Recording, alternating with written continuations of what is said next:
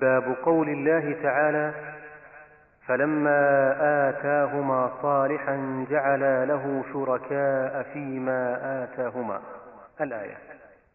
قال ابن حزم: اتفقوا على تحريم كل اسم معبد لغير الله كعبد عمر وعبد الكعبة وما أشبه ذلك، حاشا عبد المطلب. وعن ابن عباس رضي الله عنهما في الآية قال: لما تغشاها آدم حملت، فأتاهما إبليس فقال: إني صاحبكما الذي أخرجتكما من الجنة، لتطيعاني أو لأجعلن له قرني أيل فيخرج من بطنك فيشقه، ولأفعلن، يخوفهما. سمياه عبد الحارث فأبى أن يطيعاه فخرج ميتا. ثم حملت فأتاهما فذكر لهما، فأدركهما حب الولد فسمياه عبد الحارث، فذلك قوله: جعلا له شركاء فيما آتاهما. رواه ابن أبي حاتم وله بسند صحيح عن قتاده قال: شركاء في طاعته ولم يكن في عبادته. وله بسند صحيح عن مجاهد في قوله: لئن آتيتنا صالحا، قال: أشفقا ألا يكون إنسانا. وذكر معناه عن الحسن وسعيد وغيرهما. ورحمه الله. باب قوله تعالى، باب ما جاء في قوله تعالى: فلما آتاهما صالحا جعل له شركاء فيما آتاهما، وتعالى الله عما يشركون. أراد المؤلف بهذا بهذه الترجمة بيان تحريم التعبيد لغير الله، وأنه لا يجوز أن يعبد أحد لغير الله، فلا يقال عبد النبي ولا عبد الكعبة ولا عبد الحسين ولا عبد عمر ولا شبه ذلك، بل التعبيد يكون لله وحده: عبد الله، عبد الرحمن، عبد العزيز، عبد الكريم، عبد القدوس، إلى غير ذلك، لأن الله ذم من فعل ذلك. فلما آتاهما صالحا جعل له شركاء فيما آتاهما، فتعالى الله عما يشركون. هذا ذم وعيب لمن فعل ذلك. الآية سياقها في آدم وحواء عليهم الصلاة والسلام، وهذه على ما قاله السلف زلة من آدم وحواء، حيث أطاع فيها الشيطان في عبد الحارث. وقال آخرون أن المراد بالآية جنس من بني إسرائيل، وقع لبني إسرائيل فوقع ففعلوا هذا الفعل، ولكن ظاهر السياق يأبى ذلك. ظاهر السياق هو مثل ما قال ابن عباس وغيره من السلف، أن هذا وقع لآدم بسبب موت الأول والثاني من أولادهما، فأدركهما حب الولد وزين لهما الشيطان هذه الوسوسة وهذا الاسم عبد الحارث، وظنا أنه يعيش بسبب ذلك، ووقع فيهما المعصية. وقال العلماء: والمعصية قد تقع من الأنبياء إذا كانت صغيرة. ويحتمل أن أنهما حين فعل ذلك يعتقدان أنه جائز لهما، فلهذا فعلاه ولم يعلم أنه منكر، وإنما كرهاه أولا ثم خضع لوسوسته وما أراد، ظن منهما أنه جائز وخشي عليهما الحكم الشرعي، فلهذا فعل ذلك. وبين سبحانه وتعالى ما أنزل على رسول محمد صلى الله عليه وسلم أن هذا لا يجوز، وأن لا يجوز التعبيد لغير الله. أما آدم وحواء فلم يعلما ذلك، فأطاعهما الشيطان لذلك ووسوسته، جهلا منهما بالحكم الشرعي، أو لأمر آخر، وهو أن الأمر الذي قاله الشيطان لآدم وحواء لم يثبت أنه قال لهما، وإنما وقع في بني إسرائيل كما قال بعض السلف، فالأمر محتمل، لكن السياق يقتضي ما قال ابن عباس وجماعة، والله جل وعلا أعلم. والحكم يناط بشريعة محمد صلى الله عليه وسلم، فإنها الشريعة العامة، وما كان من قبلنا فله ما فيه إباحة في بعض المسائل ومنع في بعض المسائل التي في شرائع من قبلنا. وأما هذه المسألة فبين الله سبحانه وتعالى فيها الحكم، وأنه لا يجوز التشريك في الاسم لغير الله سبحانه وتعالى، بل يجب أن يكون ذلك لله وحده، لأنه ذم من فعل ذلك، فتعالى الله عما يشركون. فعلم بذلك أنه لا يجوز التعبيد لغير الله، ولهذا قال ابن حزم: اتفق العلماء على تحريم كل اسم معبد لغير الله كعبد عمر وعبد الكعبة ونحو ذلك. حاشا عبد المطلب لأن الرسول أقر ذلك، فدل ذلك على أن عبد المطلب مستثنى. والصحابة عبد المطلب بن ربيعة لم يغير النبي صلى الله عليه وسلم، فدل على استثنائه، لأن أصله تعبيد للعتق، تعبيد للرزق. كان عبد المطلب سمي بذلك لأنهم ظنوه عبدا للمطلب، ظنوا شيبه وعبد المطلب ظنوه عبدا لعمه المطلب بن عبد مناف، فقالوا عبد المطلب من جهة الرزق، وهو ليس كذلك، لكن لما رأوا وجهه تغير بسبب الشمس والسفر فظنه مولى له. ثم أقر في الإسلام عبد المطلب. أما بقية الأسماء معبدة لغير الله فإنه يمنع، عبد عمر وعبد الكعبة وعبد النبي ونحو ذلك. قال قتاده شوكا في طاعته ولم يكن في عبادته، أن يطاعوا في هذا الاسم عن غير علم، فنبه على ذلك كما بين الله جل في كتابه العظيم. والحاصل من هذا كله أن قضية وقعت في من آدم أو من بعض بني إسرائيل، فبين الله في كتابه العظيم أنه لا يجوز، وأن الواجب التعبيد لله وحده، وأن لا يقتدى أن فعل ذلك لا من الأولين من بني إسرائيل ولا ما وقع من آدم، إن كان وقع من آدم فهو الله والسياق، بل يجب أن يكون التسمية والتعبيد لله وحده. وما وقع في بني إسرائيل أو في عهد آدم وحواء لا يفعل في شريعة محمد عليه الصلاة والسلام، بل الله منع من ذلك في شريعة محمد عليه الصلاة والسلام. وهذا كله من باب كمال التوحيد وكمال الإيمان، كمال العبادة لله وحده، وكمال الفروع إلى سبحانه وتعالى. وشريعة محمد صلى الله عليه وسلم جاءت بغاية كمال التوحيد، وآية كمال تعظيم الربوبية، وآية كمال البعد عن وسائل الشرك ووسائل التعبد لغير الله سبحانه وتعالى. فهي أكبر الشرائع وأعظمها وأتمها وأبعدها عن كل شرك هذه الشريعة المحمدية التي جاء بها نبينا محمد عليه الصلاة والسلام. وفق الله الجميع، وصلى الله وسلم على نبينا محمد وعلى آله وصحبه. ثم قال أنا ابن عبد المطلب. هذا إخبار عن الماضي. نعم. ما يضر. مجرد إخبار عن الماضي ولا إقرار؟ إخبار. لأن مشهور بالمسلمين. نعم. إخبار عن الإسلام الماضي ما يضر. مناف وعبد عمر وأشباه ما يضر. باب قول الله تعالى: ولله الأسماء الحسنى فادعوه بها وذروا الذين يلحدون في أسمائه الآية. ذكر ابن أبي حاتم عن ابن عباس: يلحدون في أسمائه يشركون. وعنه: سموا اللات من الإله والعزة من العزيز. وعن الأعمش: يدخلون فيها ما ليس منها. بسم الله الرحمن الرحيم، اللهم صل وسلم على رسول الله. يقول المؤلف رحمه الله: باب قول الله تعالى: ولله الاسماء الحسنى فادعوه بها وذروا الذين يلحدون في اسمائه سيجزون ما كانوا يعملون. يبين سبحانه ان له الاسماء الحسنى التي لا يعتريها نقص، بل هي كمال، كالحكيم والعزيز والرؤوف والقدير والله والقدوس والملك ونحو ذلك. كلها اسماء الحسنى داله على معاني عظيمه موصوف بها ربنا عز وجل على الوجه لا يقدر سبحانه وتعالى، فيدعى بها عز وجل، فيقال: يا رحمن، يا رحيم، يا عزيز، يا حكيم، اغفر لنا، ارحمنا، انجنا من النار. ويدعى بها سبحانه وتعالى. وذروا الذين يلحدون في اسمائه، الالحاد فيها هو الميل بها عن الحق والاشراك مع الله فيها سبحانه وتعالى، كمن جعل لغير الله شيئا من العباده كاللات والعزى والاصنام، فقد اشرك فيها مع الله غيره وجعل الها له ولغيره، فصار كافرا بذلك. وهكذا من الحد فيها بان امالها عن الحق وزعم انه لا معنى لها كالجهميه والمعتزله الذين نفوا صفات الله او نفوا اسماءه وصفاته جميعا، فقد الحدوا في ذلك، يعني مالوا عن الحق. الالحاد الميل عن الحق، ومنه اللحد في القبر، يعني في جانبه مائلا.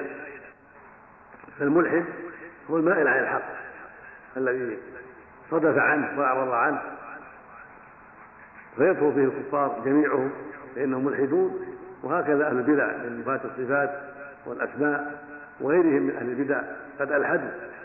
لكن الإلحاد قسمان: إلحاد شامل وهو ما يقوم ما يقع من الكفرة، وإلحاد ناقص وهو ما يقع من بعض المسلمين في عدم انقيادهم الحق على التمام والكمال، فيكون لهم نوع من الحاد وميل عن الحق يفوتهم من الإيمان ويفوتهم من الإسلام بقدر ما عندهم من الإلحاد.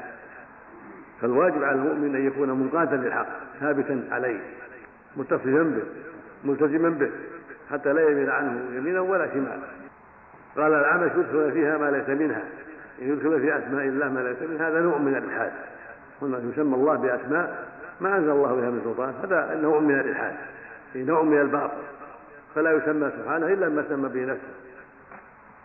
وكذلك قول بعضهم في اللات أنها من الإله والعزة من العزيز نوع من الإلحاد، ولهذا سموا إلههم الطائف اللات وقالوا إنه مؤنث الإله، وسموا العزة من العزيز تقواها من ذلك، وكله باطل.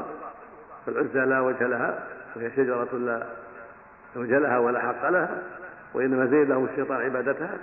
وهكذا اللات صخرة أو ميت قد انقطعت أسبابه، لكن الجهال جعلوه إلها لهم وعبدوه من دون الله. وهكذا مناة صخرة معروفة بمشلل عند قديد، عبدها الأوسط والخزرج وجماعة معهم، وكله ضلال وإلحاد. والواجب أن يعبد الله وحده سبحانه وتعالى ويخص بالعبادة، فتسمية آلهة المشركين آلهة إلحاد، ونفي الصفات وتأويلها إلى غير معناها إلحاد، ونفي الأسماء بكلية إلحاد، ونفي بعضها أو تأويل بعضها إلحاد. فالإلحاد يتفاوت ويختلف، بعضه أشد من بعض. وهكذا الميل عن الحق في تعاطي المعاصي والسيئات، والميل عن العدالة نوع من الإلحاد، لكنه إلحاد أصغر غير الإلحاد الأكبر الذي يقع من الكفرة في عبادهم غير الله، وفي إنكارهم ما أخبر الله به على ألسنة الرسل. فمن كذب الله أو عبد معه غيره فقد ألحد إلحادا يجعله من الكافرين. وهكذا من نفى صفات الله وأسماءه كالجهمية ونحوهم ألحد إلحادا يلحقه بالكافرين عند أهل السنة والجماعة. ومن ألحد في بعض الشيء فأول بعض الصفات صار له نصيب من الحق من الباطل، وعليه جزءه في ذلك، ولكن لا يخرجه ذلك عن دائرة الإسلام، بل هو مسلم عنده نقص بشيء ما تأوله بعض الصفات. والله المستعان، والله لا حول ولا قوة إلا بالله، وفق الله الجميع، صلى الله وسلم على نبينا محمد وعلى آله وصحبه. باب لا يقال السلام على الله. في الصحيح عن ابن مسعود رضي الله عنه قال: كنا إذا كنا مع النبي صلى الله عليه وسلم في الصلاة قلنا: السلام على الله من عباده، السلام على فلان وفلان. فقال النبي صلى الله عليه وسلم: لا تقولوا السلام على الله، فإن الله هو السلام. بسم الله الرحمن الرحيم، اللهم صل وسلم على رسول الله. يقول المؤلف رحمه الله: باب لا يقال السلام على الله. وهذا من كتاب التوحيد، هذا يترجم من كتاب التوحيد الذي ألفه في أيام دعوته، في مبدأ دعوته رحمه الله. وهو كتاب عظيم لا نعلم أنه سبق له نظير من التأليف بما احتوى عليه من التراجم المفيدة، جمعها من كتب الحديث وكتب العقيدة رحمه الله. وهو كتاب جيد مفيد. باب لا يقال السلام على الله، لأن الله هو السلام سبحانه وتعالى. كان الصحابة في أول الأمر يقولون إذا جلسوا للتحيات: السلام على الله والعبادة، السلام على جبرائيل، السلام على مكائيل، السلام على فلان وفلان. فقال له النبي صلى الله عليه وسلم: لا تقولوا السلام على الله، فإن الله هو السلام، ولكن قولوا: التحيات لله والصلوات والطيبات، السلام عليك أيها النبي ورحمة الله وبركاته، السلام على عباد الله الصالحين، أشهد أن لا إله إلا الله وأشهد أن محمدا عبده ورسوله، ثم ليتخير الدعاء أعجبه إليه فيدعوه. رواه الشيخان من حديث مسعود رضي الله عنه. هذا هو الذي يقال تحيات، ما يقال السلام على الله، لأن الله هو السلام. وكان يقول إذا سلم من صلاته واستغفر ثلاثة قال: اللهم أنت السلام ومنك السلام، تباركت يا ذا الجلال والإكرام. فالله هو السلام، معناه أنه السالم من كل نقص وعي سبحانه وتعالى، ومعناه أنه المسلم للعبادة. كلمة السلام لها معنيان: أحدهما أنه هو المسلم للعبادة، أن السلام الذي يعطي السلام ومعنى والمعنى الثاني أنه الكامل من والثاني من كل نقص وعيب، فله كمال المطلق من كل الوجوه في ذاته وأسمائه وصفاته وأفعاله، فلا يسلم عليه، لا يقال على الله السلام، لأن السلام دعاء، فلا يقال على الله السلام لأنه غني عن كل أحد سبحانه وتعالى، ليس في حاجة إلى دعاء الناس، وإنما المشروع تعظيمه وتقديسه والإيمان بأنه موصوف بصفات الكمال، والإيمان بأنه المسلم لعباده النافع الضار المعطي المحسن، هذا هو الذي يليق به سبحانه وتعالى. أما يقال على الله السلام أو عليك يا رب السلام هذا نوع من الدعاء لا يليق بالله، وإنما يسلم على المخلوق، قال السلام على فلان يعني له السلام له العافية لأنه محتاج إليه. أما الله عز وجل هو الكامل في ذاته وأسمائه وصفاته وأفعاله، الغني بذاته عن كل ما سواه، فهو الذي يعطي السلام ويمن بالسلام ويجود بالسلام على عباده، وهو ليس في حاجة إلى شيء من عباده يمدونه به أو ينفعونه به، فهو غني بذاته عن كل ما سواه سبحانه. هذا معنى الكلام. وفق الله الجميع وصلى الله وسلم. إذا أسلم رجل وامرأة هل يعيد العقد؟ لا، يبقى على حالهم على على على عقدهم، يسلموا على هذه النبي صلى الله عليه وسلم. التوبة تكفي، هم على عقدهم. يا شيخ صلى يا شيخ صلاة الرجل إذا غسل الجماعة الأفضل أن تكون في بيتي أو يصلي مع جماعة إذا حصل لحد، وما إذا ما حصل أحد فضلك يصلى وحده في المسجد ويذهب إلى بيته، لكن إذا تيسر ما أحد يصلي معه فالأفضل يصلي وياه. عفا الله عنك يا شيخ، إذا تم شخص تصدق على أخيه وكان يصلي المغرب هل يصلي معه ثلاث ولا يأتي برابع؟ لا لا يزيد، ما يقال أنه يعني وتر أو لا يزيد.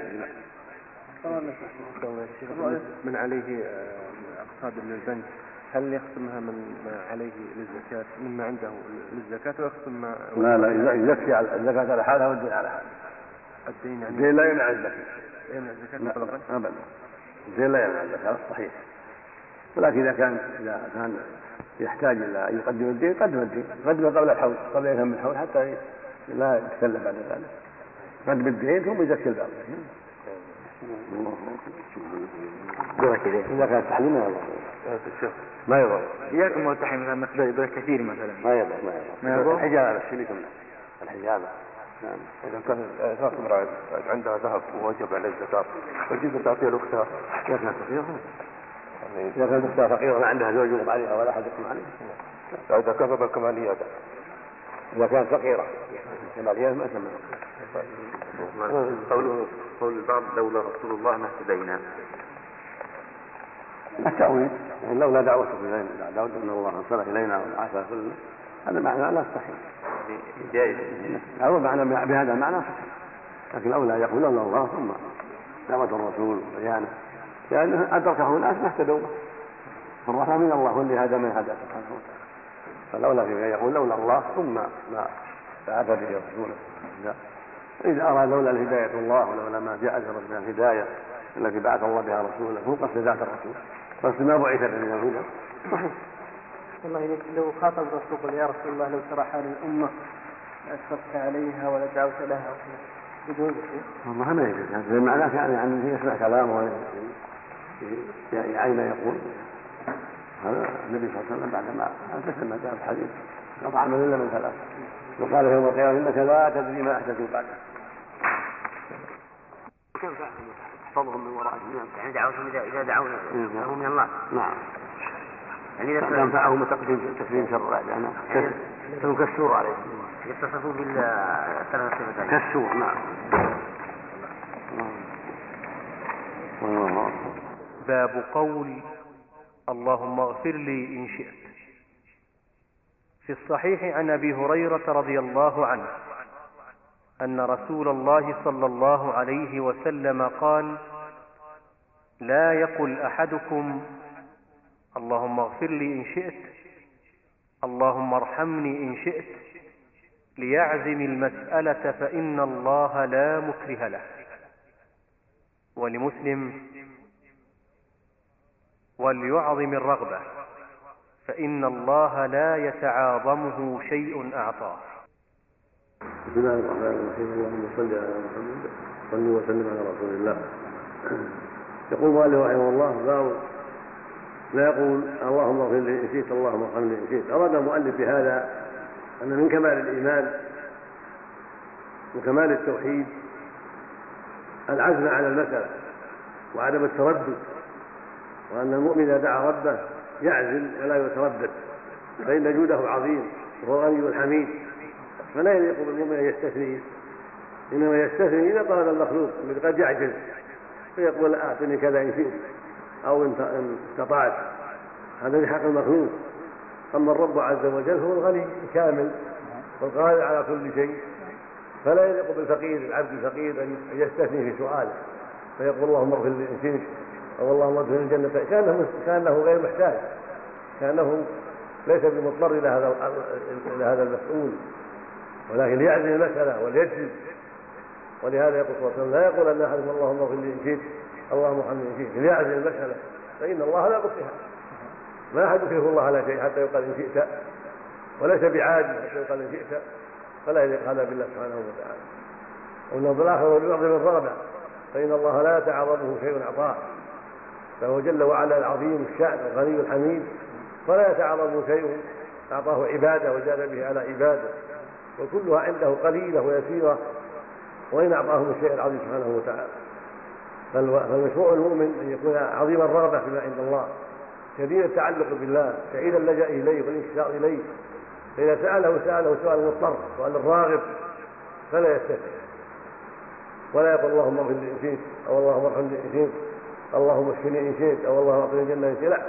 وهكذا الإخوان لا يقول غفر الله لك إن شاء الله أو رحمك الله إن شاء الله، لا، يجري اللهم اغفر له اللهم ارحمه رحمك الله يا أخي، ولا يقول إن شاء الله، لا يستثني، ويكون دعاءه دعاء الراغب دعاء الجازم دعاء الملح. وفق الله جميعا، صلى الله وسلم على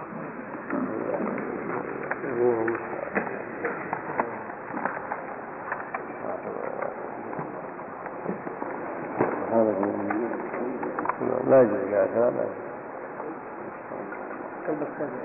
كل الكلامات بعد لا كلام السلام ولا غيره، هذا اللي فيه ضعيف. السلام عليكم. يقول الرسول صلى الله عليه وسلم كلب خبيث. إذا قال إن شاء الله إن شاء الله خبره لا يقولها أبد.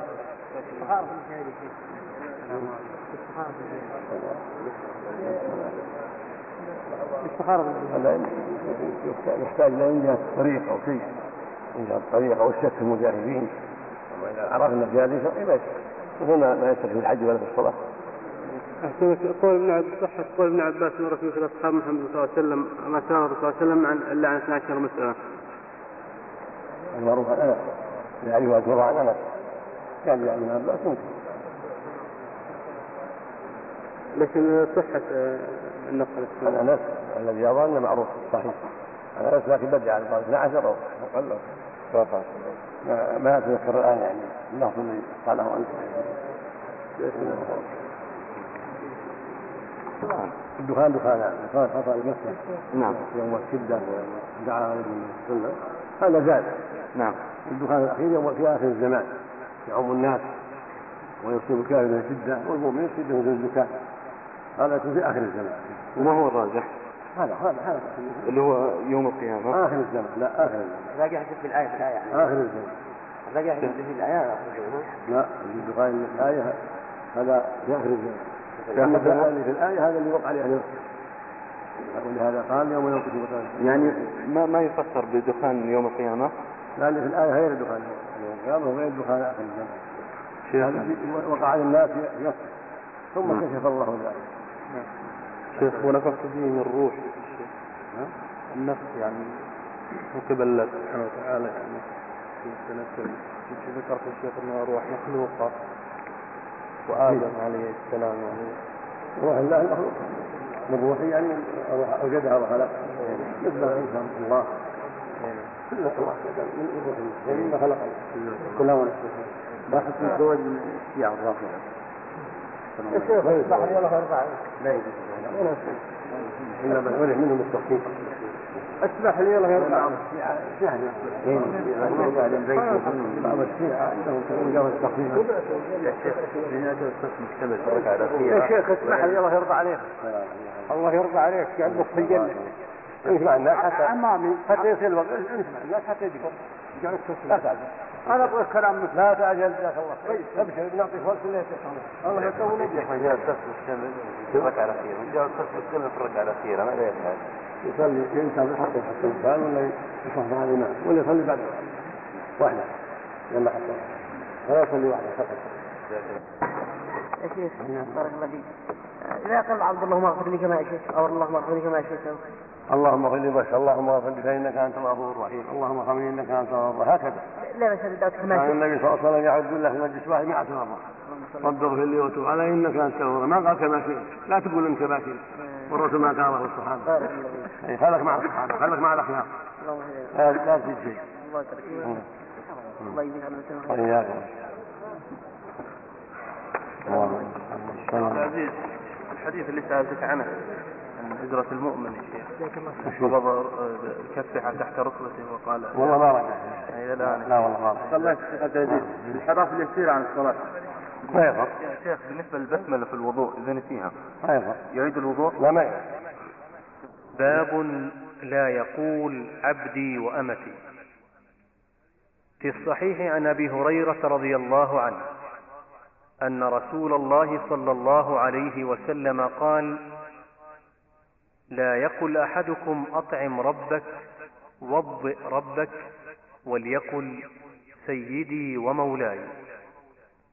ولا يقل أحدكم عبدي وأمتي، وليقل فتاي وفتاتي وغلامي.